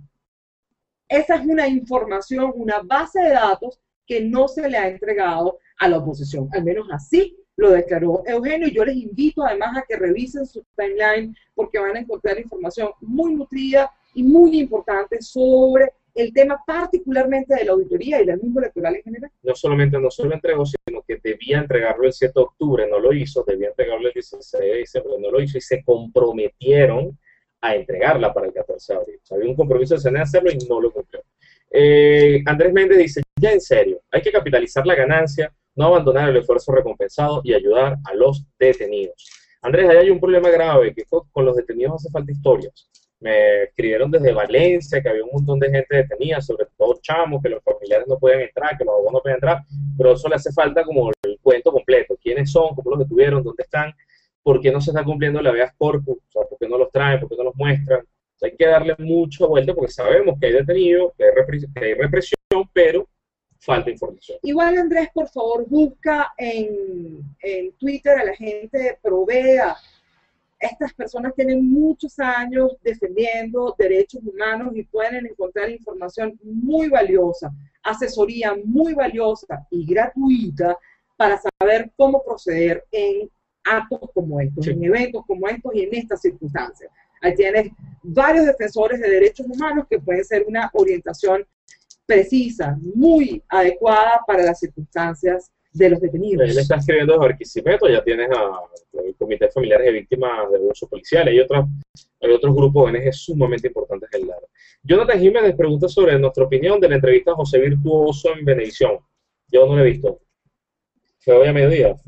Sí, Virtuoso llama a la, a la conciliación, efectivamente hace un llamado, palabras más, palabras menos, al recuento de votos como una fuente de legitimidad, pero además en el entendido, eh, criterio que comparto, que este, este resultado electoral tan paritario debiera apalancar un importante proceso de reconciliación nacional, que antes de acelerar la polarización como, vida, como ha sido la estrategia del gobierno errónea, desde todo punto de vista errónea, antes de que usted vuelva a avivar el tema de la polarización, arranque un proceso de reconciliación. Usted no va a ser menos líder a Capriles por acusarlo de unos asesinatos que evidentemente él no cometió, de unas acciones de violencia que él no convocó. Es mucho más peludo convencer a la gente, este es el asesino, este es el neonazi. Eso es mucho más difícil que en un proceso de reconciliación tú que tienes el poder, el dinero, las instituciones, iniciar el proceso y darle cuerpo. ¿Cuántos llamados de reconciliación hizo Chávez? ¿Ah? Ellos solo usan el de 2000. No otorgó, no otorgó una amnistía para luego enrostrársela a aquellos que se supone había perdonado por vía legal y se los enrostraba otra tú, 2002, tú, 2002, tú, 2002. Y ese es el sueño de Nicolás. Nicolás tiene sueños eróticos, con que de verdad ocurre una cosa más o menos parecida al 11 de abril. El tipo babea porque es una enorme fuente de legitimidad. un golpe de Estado. La televisión no será, la revolución no será televisada, reloaded. No va a ocurrir, mi hermano querido. El llamado del rector de la Universidad Católica, Andrés Bello, en Caracas, José Virtuoso, es eso. Imaginémonos cómo Carrizo ciframos sobre la base de una votación tan equilibrada que pone a los dos candidatos más o menos con la misma, representando el mismo número de votantes, de sujetos políticos, como instauramos un proceso de reconciliación. Pero además, con base en un criterio muy importante, y eso también se lo respeto a José Virtuoso. El tema aquí es, alguien nos convenció falsamente que la democracia es un asunto de consensos que nos tenemos que poner de acuerdo. para juntos como hermanos. No. La democracia es un sistema para dirimir disensos. Por eso, un proceso como el parlamentario, la barbaridad que cometió Diosdado Cabello es inadmisible, porque para yo ser representante en el Parlamento tengo que haber sido electa popularmente, porque muchos de los que le cayó el derecho de palabra sacaron más votos que él, están allí con más legitimidad. Con más legitimidad que él. Y ese es un espacio maravilloso para empezar a dirimir disensos, para ponernos de acuerdo. Legislar tiene que ver con eso, con que usted decida qué son las materias prioritarias en términos legales para un país, para darle algún tipo de contexto a esta historia. A mí me parece que es una convocatoria legítima. De todos modos, en la página de la Universidad Católica Andrés Bello está el comunicado que emite la universidad con base a esta crisis política y cuáles son sus propuestas. Eh, José Antonio López eh, dice que le gusta lo de la parrilla el viernes y lo va a aplicar. El viernes, felicidad, felicidad. Daniel Márquez, Luis Carlos, nunca apoyaste el conteo del 100%, ahora nos das la razón yo sigo sin entender por qué hay que hacerlo del 100%, o sea, no lo entiendo en términos técnicos, entiendo que en términos políticos es necesario hacerlo. Es decir, ¿qué vas a tener de mí estos días? Silencio. Yo tampoco me voy a lanzar una, a una contramarcha contra ustedes. No, cuenten el 100%. No, un carajo. O sea, lleguen adelante la, la discusión, porque lo importante aquí es demostrarle al poder que si acaso ganó las elecciones, lo hizo con un nivel de trampa tremendo que no se pudo actuar durante la campaña, porque el CNE no intervino, pero se lo puedes hacer ahora a la salida. ¿Cuál es la idea aquí? Y mucho cuidado con esto. Capriles el domingo ganó, no electoralmente, el peor de los votos es otro, ganó en términos de, este es el tipo que logró levantar a un país, emocionarlo, mandarlo a votar y que la gente tuviese una representatividad altísima. Primera victoria para Capriles. Segunda victoria para Capriles. Logra deslegitimarle la victoria a Nicolás Maduro en el sentido de golpear la credibilidad del proceso. Pero si el tipo no logra llevar adelante la demanda y además se frustra o frustra a la oposición, pierde Capriles. No sé si eso significará que se quema políticamente, pero perdería. ¿Qué puede pasar entonces? Que incluso si pierde, necesita resignificar el proceso. Por eso es que desde el principio el PAN ha dicho, dejen que yo conduzca, porque eso es lo que le va a permitir agarrar toda esta fuerza contenida, un día rechera, un día alegría, esa fuerza contenida social, no llevarla a la violencia, sino llevarla a un modo de comprender el país que te diga, bueno, incluso si vamos contra el CNE y perdemos la batalla institucional, aquí hay una victoria mucho mayor, que es un consenso, un movimiento político que va a crecer, una alternativa a mediano plazo. Pero tienen que dejar que sea Capriles el que ese tercer gol lo meta. Si nos ponemos con la mariquera de, no, suspendieron la marcha, eso es debilidad. Si pasamos del fin de semana que es puente, la gente se va a la playa y el lunes todo está igual, eso es debilidad. Si nos ponemos con esa tontería, vas a terminar quemando tú a tu propio candidato. Fino, vota por Maduro en la próxima elección. Así que busca, busca con esos tres niveles. Dice Olimar, quienes vivimos fuera de Venezuela deberíamos organizar un cacerolazo para protestar porque no nos dejan abrir la página del CNE, insólito realmente. Sí, Eulimar ha sido un temazo y créeme que es un espacio de protesta, además, para muchos, para muchas personas. Aquí además se suma el tema de que se trabajó con el padrón electoral del 7 de octubre de 2012 y mucha gente que logró uh, haberse inscrito en su nueva residencia, en el país donde están, en la ciudad donde están, no pudieron ejercer el derecho al voto, muchos jóvenes votantes tampoco lo pudieron hacer y ahora el tema del cierre de la información es efectivamente muy grave para gente que necesita hacer consultas sobre esa data. Que hay gente que te pide que seas diputado. Eh, Maru Rodríguez pregunta, y también me gusta eso, ¿qué pasa si ningún mecanismo funciona? Yo siento que agotado los recursos queda eh, la calle, dice Maru, tomar la calle pacíficamente y demás. Maru, yo te doy otra alternativa. ¿Por qué hay que tomar la calle? Porque estás indignada porque la cosa no funciona o porque no hay respuesta en la inseguridad. Yo te voy a dar una propuesta muy personal, no soy capriles, colapsa las instituciones. ¿Qué significa eso? Tú estás molesta con la inseguridad porque te robaron el carro, la cartera, lo que sea. Ve al 6CPC y mete la denuncia. Por cada cosa que te ha pasado, mete la denuncia. Se te, hay apagones y demás, y tenemos apagones en Barquisimeto, en todo el, en todo el país, vamos a Corpolé y le llevamos la cartica así de reclamo. O sea, llenamos la oficina de papeles, colapsamos las instituciones. Le decimos al poder, ¿quieres gobernar? Dale, yo te hago Contraloría, pero la hacemos bien, la hacemos bien. O sea, tú quieres gobernar, tú quieres tener poder, hazlo bien.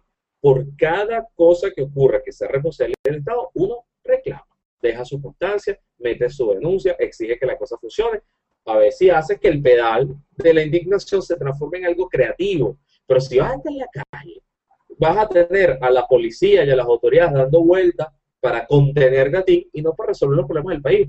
Entonces, ve más bien a la policía y mete la denuncia del robo, o ve a, a, la cosa de derecho del niño y denuncia a tu vecina maltratadora. O sea, hay muchas cosas que puedes hacer en términos institucionales que hagan que la democracia funcione. Y la otra cosa que pueden hacer es sentarse a leer, es ver películas, es ver series, es, ser más creativo, buscar más argumentos, relajarse, construir tu propia ciudadanía para poder exigir al Estado con más fuerza, con más luego. Lorraine pregunta si será que pueden meter a Capriles preso, matarlo. Si lo meten preso, lo convierten en Nelson Mandela, Lorraine. Aunque no sea negrito. Él ya ha utilizado, creo que de manera muy certera a lo largo de la campaña, el tema de su presidio, de los juicios además que tuvo que enfrentar eh, por los cargos que se le han imputado y cómo ha salido victorioso de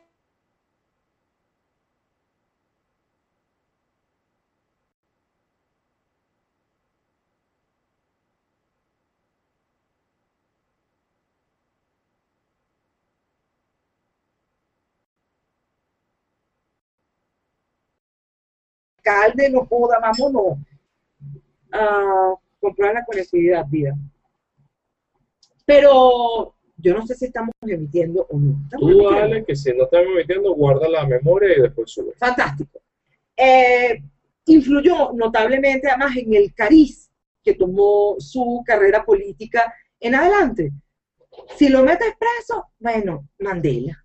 Mandela, porque además vas a tener movilizaciones, ahí sí es verdad, populares, una de las cosas que más les revienta el hígado a esta gente es que aquí no está, no está cruzada el tema de la militancia política, el asunto de la militancia política con el seguimiento al candidato.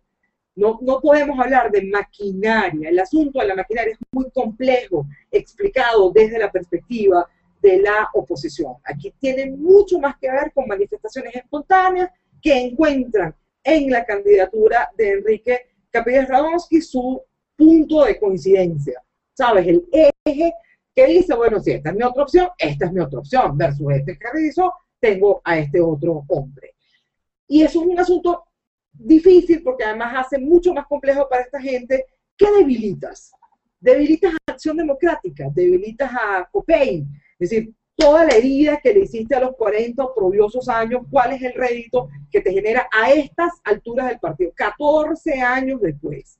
Chévere, le sigues pegando pescosadas a Primero Justicia como opción política, pero pregunta entre tus amigos cuántos son militantes de Primero Justicia o de cualquier otro partido político. Tiene, está mucho más asociado al ejercicio de ti como sujeto político antes que el ejercicio tuyo como militante de alguna otra causa. Tendrás movilizaciones muy importantes y le darás otro tono a esta historia. Creo que puede ser útil para ambos. Y lo que digo cuando digo esto es que, así como puedes convertir a un carrizo en Mandela, puedes igual seguir retrasando el tono de normalidad del país. Si eso le conviene o no al piso de este dudoso gobierno, de la dudosa legitimidad de este gobierno, no lo tengo muy claro, pero mientras más se tarde enfrentar su agenda económica, su agenda de protestas sociales, las normales, no estas, las regulares, mientras más pueda dilatar esa historia, están ganando chance eh, para que Nicolás 1% siga jugando en tele hacia aquí se gobierna, inaugurando dos veces el mismo ser. El estado de excepción permanente. Por cierto, hubo algún fallo en Internet nacional y aquí, porque de pronto perdimos 30 personas y afortunadamente han ido volviendo, hay cierta fidelidad. Así que lo agradecemos. Hay mensajes de amor para Nike. Ulimar dice que si te ríes sabroso. Eh, otro pana dice por aquí que tus caras son una maravilla. Eh, Kira dice que estoy tumbado. Una maravilla. Y la gente de Nike. Gabriel dice que las caras de Nike son buenísimas. uno, una chica así no la deja pasar. Pero bueno, eh, están emitiendo, están transmitiendo, todo el mundo nos dice que estamos en línea. Yo creo que igual, amigos, es hora de ir por tanto, ya tenemos una hora y media aquí, pero vamos a tratar de hacer otros hangouts, no sé si mañana mismo jueves, que va a ser un día medio extraño. Eh, como siempre, hacemos los hangouts cuando tengamos cosas que decir. Hoy teníamos acumulado lo de ayer y hoy, han pasado muchas cosas en Venezuela, pero creo que dejamos los mensajes más importantes. Los que no pudieron ver a Puskas, les voy a recomendar, amén de su cuenta en Twitter, que entren en Proa Vinci y busquen un artículo de un profesor de Derecho, que además me parece que escribe buenísimo, se llama José Ignacio Hernández, fue un tipo además que dio claves muy importantes en la coyuntura de la crisis de la ausencia del finado presidente Chávez y explicaba, bueno, qué suponía las eh, sentencias del Tribunal Supremo de Justicia y en esta oportunidad escribió un artículo muy pertinente que se llama A propósito de la auditoría del 14 de abril. Allí explica qué significa la auditoría, pero además desde la perspectiva de, ¿cuál es el problema? Si esto se puede hacer, y se puede hacer por A, B, C, D. Y Ahí está la explicación en prodavinci.com. Y no se hace porque no le da la gana al CNE. Así es. Entonces recuerden las recomendaciones. Convertir las cacerolas y con quien puedan hablen, convertir las cacerolas en una manifestación de alegría porque se logró algo muy bueno. Lo otro tiene que ver con unirse, hacer redes, tejer confianza, gente que pueda decirte cómo se mueven las cosas, qué piensa. Ese tipo de confianza social es la que nos hace falta porque es lo que se está perdiendo del otro lado. O sea, un gobierno paranoico duda de todos, duda de su gente, pincha llamadas, pide teléfono. De este lado, somos panas. Y lo otro es que si pueden, pasen por acá, por acá. Vótele ese. Yo voy a dar el mismo argumento. Hay una tendencia que esperemos que sea irreversible, esperemos que sea irreversible, que me permita darte, el regalo de la felicidad de verme en Bon. Este muchacho nació en Charallave, No, en la UCB. es verdad. Bueno, pero se crió en Charallave. En Charallave ni siquiera hay salas de cine. Saquen ustedes por allí. Un muchacho de verdad que tuvo una vida muy austera, porque, bueno, porque la vida sí, ah, ¿usted cree que los venezolanos somos qué? Que to- nada más los pobres son ellos? No, señor, aquí hay gente de vida muy austera. Es el único venezolano que está en la lista, en los seleccionados de personas para seguir eh, según los premios Bobs. El tema, o sea, la ventaja y la desventaja con los premios Bobs es que puedes votar todos los días. Chévere, bueno, yo que soy la fanática, yo voto todos los días. Desde la cuenta Twitter, desde la cuenta Facebook. Y si tienes tres cuentas de Twitter, dale con las tres cuentas de Twitter. puedes votar, efectivamente tiene una tendencia favorable, pero el resto de los que le acompañan en la nominación Son mejores que yo, pero que nadie se entere. son unos poderosos. No, tú eres un gran tipo, pero son unos poderosos, unos tipos fantásticos. No hay manera de que yo le pague un pasaje a este hombre para allá. No hay manera. Eh, entonces, si puede ir por los premios, sería fantástico, en lo que Son, puedan. son premios de activismo online y es una cosa que me encanta, que he hecho durante bastante tiempo y que bueno, sí, se puede, se puede. Gente, eh, vivimos en un país complejo, no se dejen secuestrar la atención por gente que desea eh, robarles la alegría como unos dementores que son. Ríanse de estos panas, ríanse de estos panas. Eh, yo sé que tal vez el costo eh, político es alto, social, económico, bueno, pero ya tenemos 14 años de entrenamiento. Por cierto, un tema de cierre, un tema del que nadie ha hablado en ningún artículo. Esta oposición, ustedes como ciudadanos, yo llegué a la oposición tarde, yo llegué como en el 2007 tal vez. Es otro cuento. Porque nació como en el 87. porque nací tarde. Pero eh, esta oposición fue la oposición de Chávez. O sea, el sparring, el entrenador, fue Chávez. Cuando vienen estos tipos con tan poca estatura, se los comen. Entonces, piensen que ya estamos entrenados en abuso de cadena, en abuso de poder, en abuso económico, en abuso de tal, abuso de tal. Con estos mamarrachos, con esta mamarrachada que se está haciendo, es más fácil. Así que ríete de la vaina, pásale por encima. Nos despedimos entonces en el Hangout. Muy buenas noches.